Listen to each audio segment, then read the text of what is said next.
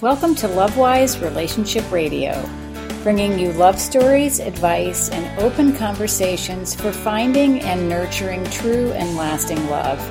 More wisdom at TrishaBennett.com. I'm Trisha Bennett, a couples and family therapist in practice for over 30 years. On behalf of myself, my co hosts, and all of our guests, welcome and enjoy. I have a very special guest and a very special invitation for you today. I like to say that as women, the best is always ahead of us. We get better as we age. We all want to feel sexy, confident, vibrant, and successful with the energy of our 30s and the wisdom of our current age. Today, I want to share with you an amazing, free 14 day online mega event the Extraordinary Life After 40 Summit will reach tens of thousands of women, helping us to balance our hormones and enhance every area of our lives. From fulfilling our purpose and having loving relationships to mind blowing sex, vibrant health, abundance, and much, much more. Grab a pen so that I can give you the link to register and join me and women around the world in this free mega event starting October 21st. Ready?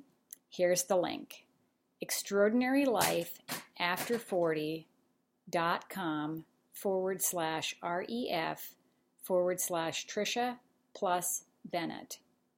Again, Extraordinary Life After 40, that's 40, dot com forward slash REF forward slash Tricia, T R I C I A, the plus sign, B E N N E T T. It's truly an honor for me to be featured alongside other world renowned experts such as Alison Armstrong, Arielle Ford, Julie Hannon, Marci Shimoff, and Katherine Woodward Thomas. I hope you'll join us. In honor of us all having an extraordinary life, in this episode, musician James Taylor's amazing mother is going to treat you to some tidbits of her extraordinary life. Trudy Taylor passed away in 2015 at the age of 93. She lived an extraordinary life and inspired other women to do the same right to and through the last moments of her life. Originally posted in 2013, it is my pleasure to introduce her again. One of the things that we've noticed around here is that whether a woman is 18 or 87, when she's telling a love story, there's a kind of magic and sparkle that never fades. Welcome to Trudy Taylor Part 2, where she shares with us how she met her husband and how she knew he was the one. Can I ask you to tell us about meeting Ike and how you knew he was the right person for you? Yeah, that's easy. Um, uh, when I was in Boston, um, I loved being in Boston at the ages I was. And if I, if I wanted to stay there over the summer, I'd always get a job. Bookshop, flower shop, they all loved me because I really knew books. And I am great with plants. I'm a, I, always, I mean, you can't imagine how much I know about plants. I really know a lot. And I've taken lots of botany courses and etc. Et but anyway, there were a couple of little old men in Boston when I was young. And if I, I knew I could get a job in uh, any florist shop in Boston because I, I knew what they were doing. But um, so I'd get a job for the summer. And and socialize with my friends and have a great time. Anyway, one of my the artist friends from painter friends from Miss Child's School had married a young doctor, a medical student from the Harvard Medical School. Mind you, this was the war. This was war years. You cannot imagine what, what it was like, the Second World War, to be. I mean, it changed our whole outlook on life and our whole. Everything we did was um, kind of focused in on uh, in in on that war. All the medical, uh, all the stu- all the young men were in uniform or, or at war, just everybody, and um, they were on submarines. They were in the Navy, the Army. You know, they were just taken right out of college and shipped off somewhere. The colleges had um, Navy branches and them, NROTC and stuff, and you could be in uniform and still be going to college. And uh, so my friend called me, uh, her husband was in uniform and at the Harvard Medical School. And so she called me and said, I'm giving a party this weekend, uh, I want you to come. So I had recently decided that I was not going to be an operatic after studying for a thousand years. Um, uh, I was not going to be in opera. I went to New York and I asked someone from the Metropolitan Opera Company to uh, do a kind of a site visit on me and give me her advice. She said, "Don't, don't do opera. You don't have the voice for it." She said, "Do um, recitals and uh, etc." So I did some summer theater. I did um, some musicals. So anyway, I decided that that summer, after about two weeks after she told me that in New York, I came back to Boston. My friend asked me out for dinner, and we went to this. Uh, I went to this house, and I had bought. Now I'm in a different mood. I've dated guys, but usually they were not interested in me physically. I couldn't. I didn't want. I didn't want to go there. I was scared to death of, uh, you know, getting involved with somebody. Well, not not totally, but you know. yeah. you might be able to be one of them. But there's no way I would have lived with a young man before marriage. That's another thing that was not of my day. Anyway, so I went, uh, I bought this really divine suit. Okay? I went into a different mode. I was, I was, thought, I'm really going to start looking at men toward whether or not I really wanted, you know, I was 20, 22, and uh, I got myself into a thought process where I was looking at men in a different way. I, you know, I'd go out for dinner with them, or I'd ride a bicycle off somewhere in the country with them, or I'd canoe with them. I'd do anything that they wanted to do. But I really wanted to stay away from them physically, totally different from today. And uh, now she'll go with anybody. so, so I, so I went in this house. It was my friend's. She was renting it. They were renting it, two or three women together with their boyfriends and uh, no husbands. And uh, so she said to me, "You have to come. There's someone who's going to be here that I want you to meet." And uh, so anyway, I bought this really divine Scotch plaid suit. It was so great. it was a uh, a simple jacket, classic. It was a dress uh, th- a dress Stuart. It was a white background with red, green, a little bit of yellow, and a tiny bit of navy blue plaid. It was it fit me perfectly. It had a, a pleated skirt. I really, really dressed for that party. And I went into the house, and there was a right inside the, this house in Cambridge. There was a stairwell going up, I guess. But there was a medical student standing there. They were all from Harvard, and he uh, he watched me come in the door for about five feet, and then he said to me, oh, I introduced myself, and he told me what his name was, and he said, "Can I take you home after the party?" I said, "Sure." I didn't know any better. And um, so I said, but uh, I'm just going to circulate and meet some other people, see if I knew anyone there.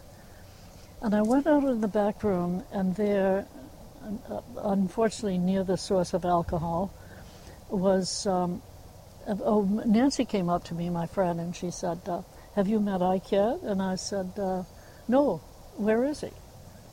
So she told me he was out there. So I went out and I told him, I mean, we were introduced.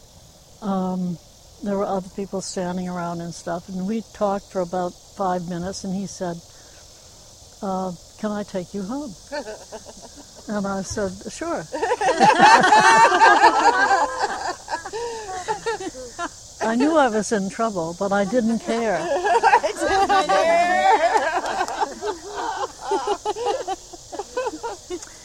so we stayed maybe a half an hour longer and then we left. And as we left, the other medical student was standing still by the front door checking the girls out, is what, she, what he was doing.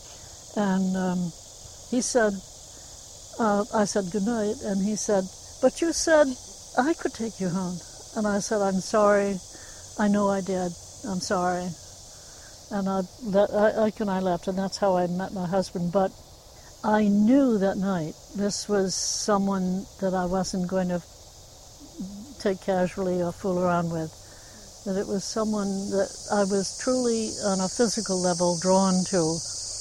But also his attitude, the way, the way he, the way he didn't, the way he talked, the, everything about him was uh, meticulous and so special to me. And um, he was not in uniform because uh, he had been examined for the Army or Navy or something, and they, they rejected him because he had an extra vertebrae or something in his back. He was very tall. And um, anyway, so we started dating after that, but I knew right away that this was someone uh, who, um, you know, animals have this uh, ability to uh, smell smell each other out and evidently they know, the body knows. Uh, you know when you meet someone, uh, when you're when you're ready to do this, you know that it, uh, the body, like other animals, uh, recognizes that this person is someone that you could, uh, your DNAs could could do do things together. That's true. Mm-hmm. It's a it's a it's a sense beyond. Be, it's a spatial a spatial uh, pull. It's not a, it's not in your mind. You know, it's not something you reason with. It's it's a, on an animal level. I really believe there is a spatial determination. By the way, far beyond things you can think out. And uh, I think there are, you know, you may or may not meet that person in your lifetime, but when you do, you know. And uh, so that was the how I met my husband. And then it was uh, it was like this, you know, for two years, and I talked him into marrying me, and that was about you it. Talked him. Oh, so hold the farm. What? what? You talked him into marrying. Can you? T- well, yes, because the war was on, and everybody we knew was away, and you know, it, he was um, interning at the Mass General and terribly busy, and it was just you know, I just kept hammering at him until he, I, I'd call him up and say, "We need to be married because we really do." You know, he'd say, "Really?" You know, so finally I talked him into it. But anyway, I think there's a special determination beyond what you can ever figure out yourself. The species makes all kinds of determinations, I think, for you. And uh, one of them is that men are very different from women. They, they, they, I mean, don't fight it because go with it because believe me, you won't get anywhere. So, as a wife and mother, you were really involved with your community as well as raising kids. Yeah, I, I must say here that we all always had enough money. Uh, uh, I built four houses in my adult life. I built the house pretty much that I'm in now built a wonderful house. I built a house in Weston, Massachusetts when we were still in Boston, and we moved to North Carolina. Started a four-year medical school there. Worked. I cannot. You cannot believe how hard we worked. Everyone, when I, if and I as a wife, you didn't have a, a job aside from that. Your, no, no. By the way, when I was in grade school, women were not allowed to work during the Depression. They could be telephone operators. They, my, the teachers were, uh, I had were, mo- were women, except the principal, uh, because but they had to be either widows or single. They could not be taking the job of a man that a man might have. Women were they were not able to work in, in jobs until the Second World War happened and they went they were needed. They flew planes to Iceland and and uh, from America. They flew. The, there were three women on this island that during the war uh, Annie Lesnikowski is one of them. They flew planes up to Iceland, and then they were from the manufacturers in America. Hundreds of planes without any credit at all uh, until recently. And uh, there were three of them who lived on the island.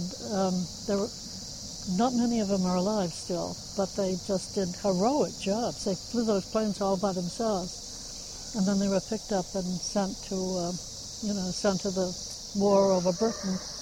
But you uh, keep me on the track. Oh, um, that you the thing about serving your community and oh yeah, I wanted. I also wanted to say that we worked terribly hard, but we lived at a time when you could get an awful lot done and people expected you to get a lot done. And I think it's very, one of the things about today is that it disturbs me that it's so hard to get anything done. You have such dissension in our society. I mean, on this vineyard, uh, it's the uh, you can drive down the roads if you live here all the time, and see things that have to be done that are never done. They'd rather fight about it for two years than not do it. Uh, but we also had help. When we, we lived for 26 years in North Carolina, we got a lot done. We moved down there, my husband and I, with the mission that we wanted to educate medical students to become doctors to treat every citizen in North Carolina and uh, we had huge goals. And we really, really worked hard at getting things done. We built houses. All the people who came to start the new medical school built houses and communities. I had all the streets around me paved. I put in all the hydrants myself. But there was all the there was always someone who'd say, "That's a great idea. Now do it," you know, or "Sure, of course."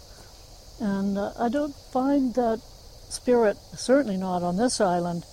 They don't want you to do anything here. Um, if, uh, this is a personal criticism of mine. I've been here for a long time. Uh, this is a summer resort, and it, to me, it's very frustrating because it's uh, it's it maintains itself to um, service uh, uh, tourists and summer people, and then after cold weather comes, it all lies down. Um, I'm off the track. Uh, we worked terribly hard, both in the community, for the university. All of the wives I knew who were there were building houses. They were entertaining. Like 10,000 people came. My husband became dean of the medical school. 10,000 people came through our house uh, to be entertained. And when I think about it, I think, ye gods. But the reason I could do it is that I had tons of help. I could go to the University Inn and, you know, have a couple of waiters come. I could, I had a, a wonderful woman who, when we first went to North Carolina, she came up on her husband's wagon, sitting on the back. And uh, she sat there for an hour or so, and I went out to the wagon and I said, Is there something I can do for you? And uh, she said uh, that we were renting a house out in the county. And she said, Well, I, I wondered if there's something I could do for you. I said, Well, what can you do? She said, Well, I can clean and uh, look after some of these babies. so I said, When can you come? yeah. So she was with us for tw- 26 years. Wow dependable help would free you up to do all kinds of other things in the community, in the hospital, volunteer work. I did all kinds of things in the community, and uh, people are still doing that, I'm sure, today.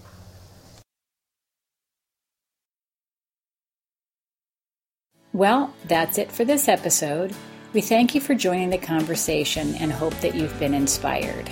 For access to more about our programs and publications, please visit trishabennett.com. If you're a married woman with a great love story that you'd like to share here, please let us know by messaging us at our contact page. Until next time, thanks for listening, and we wish you love.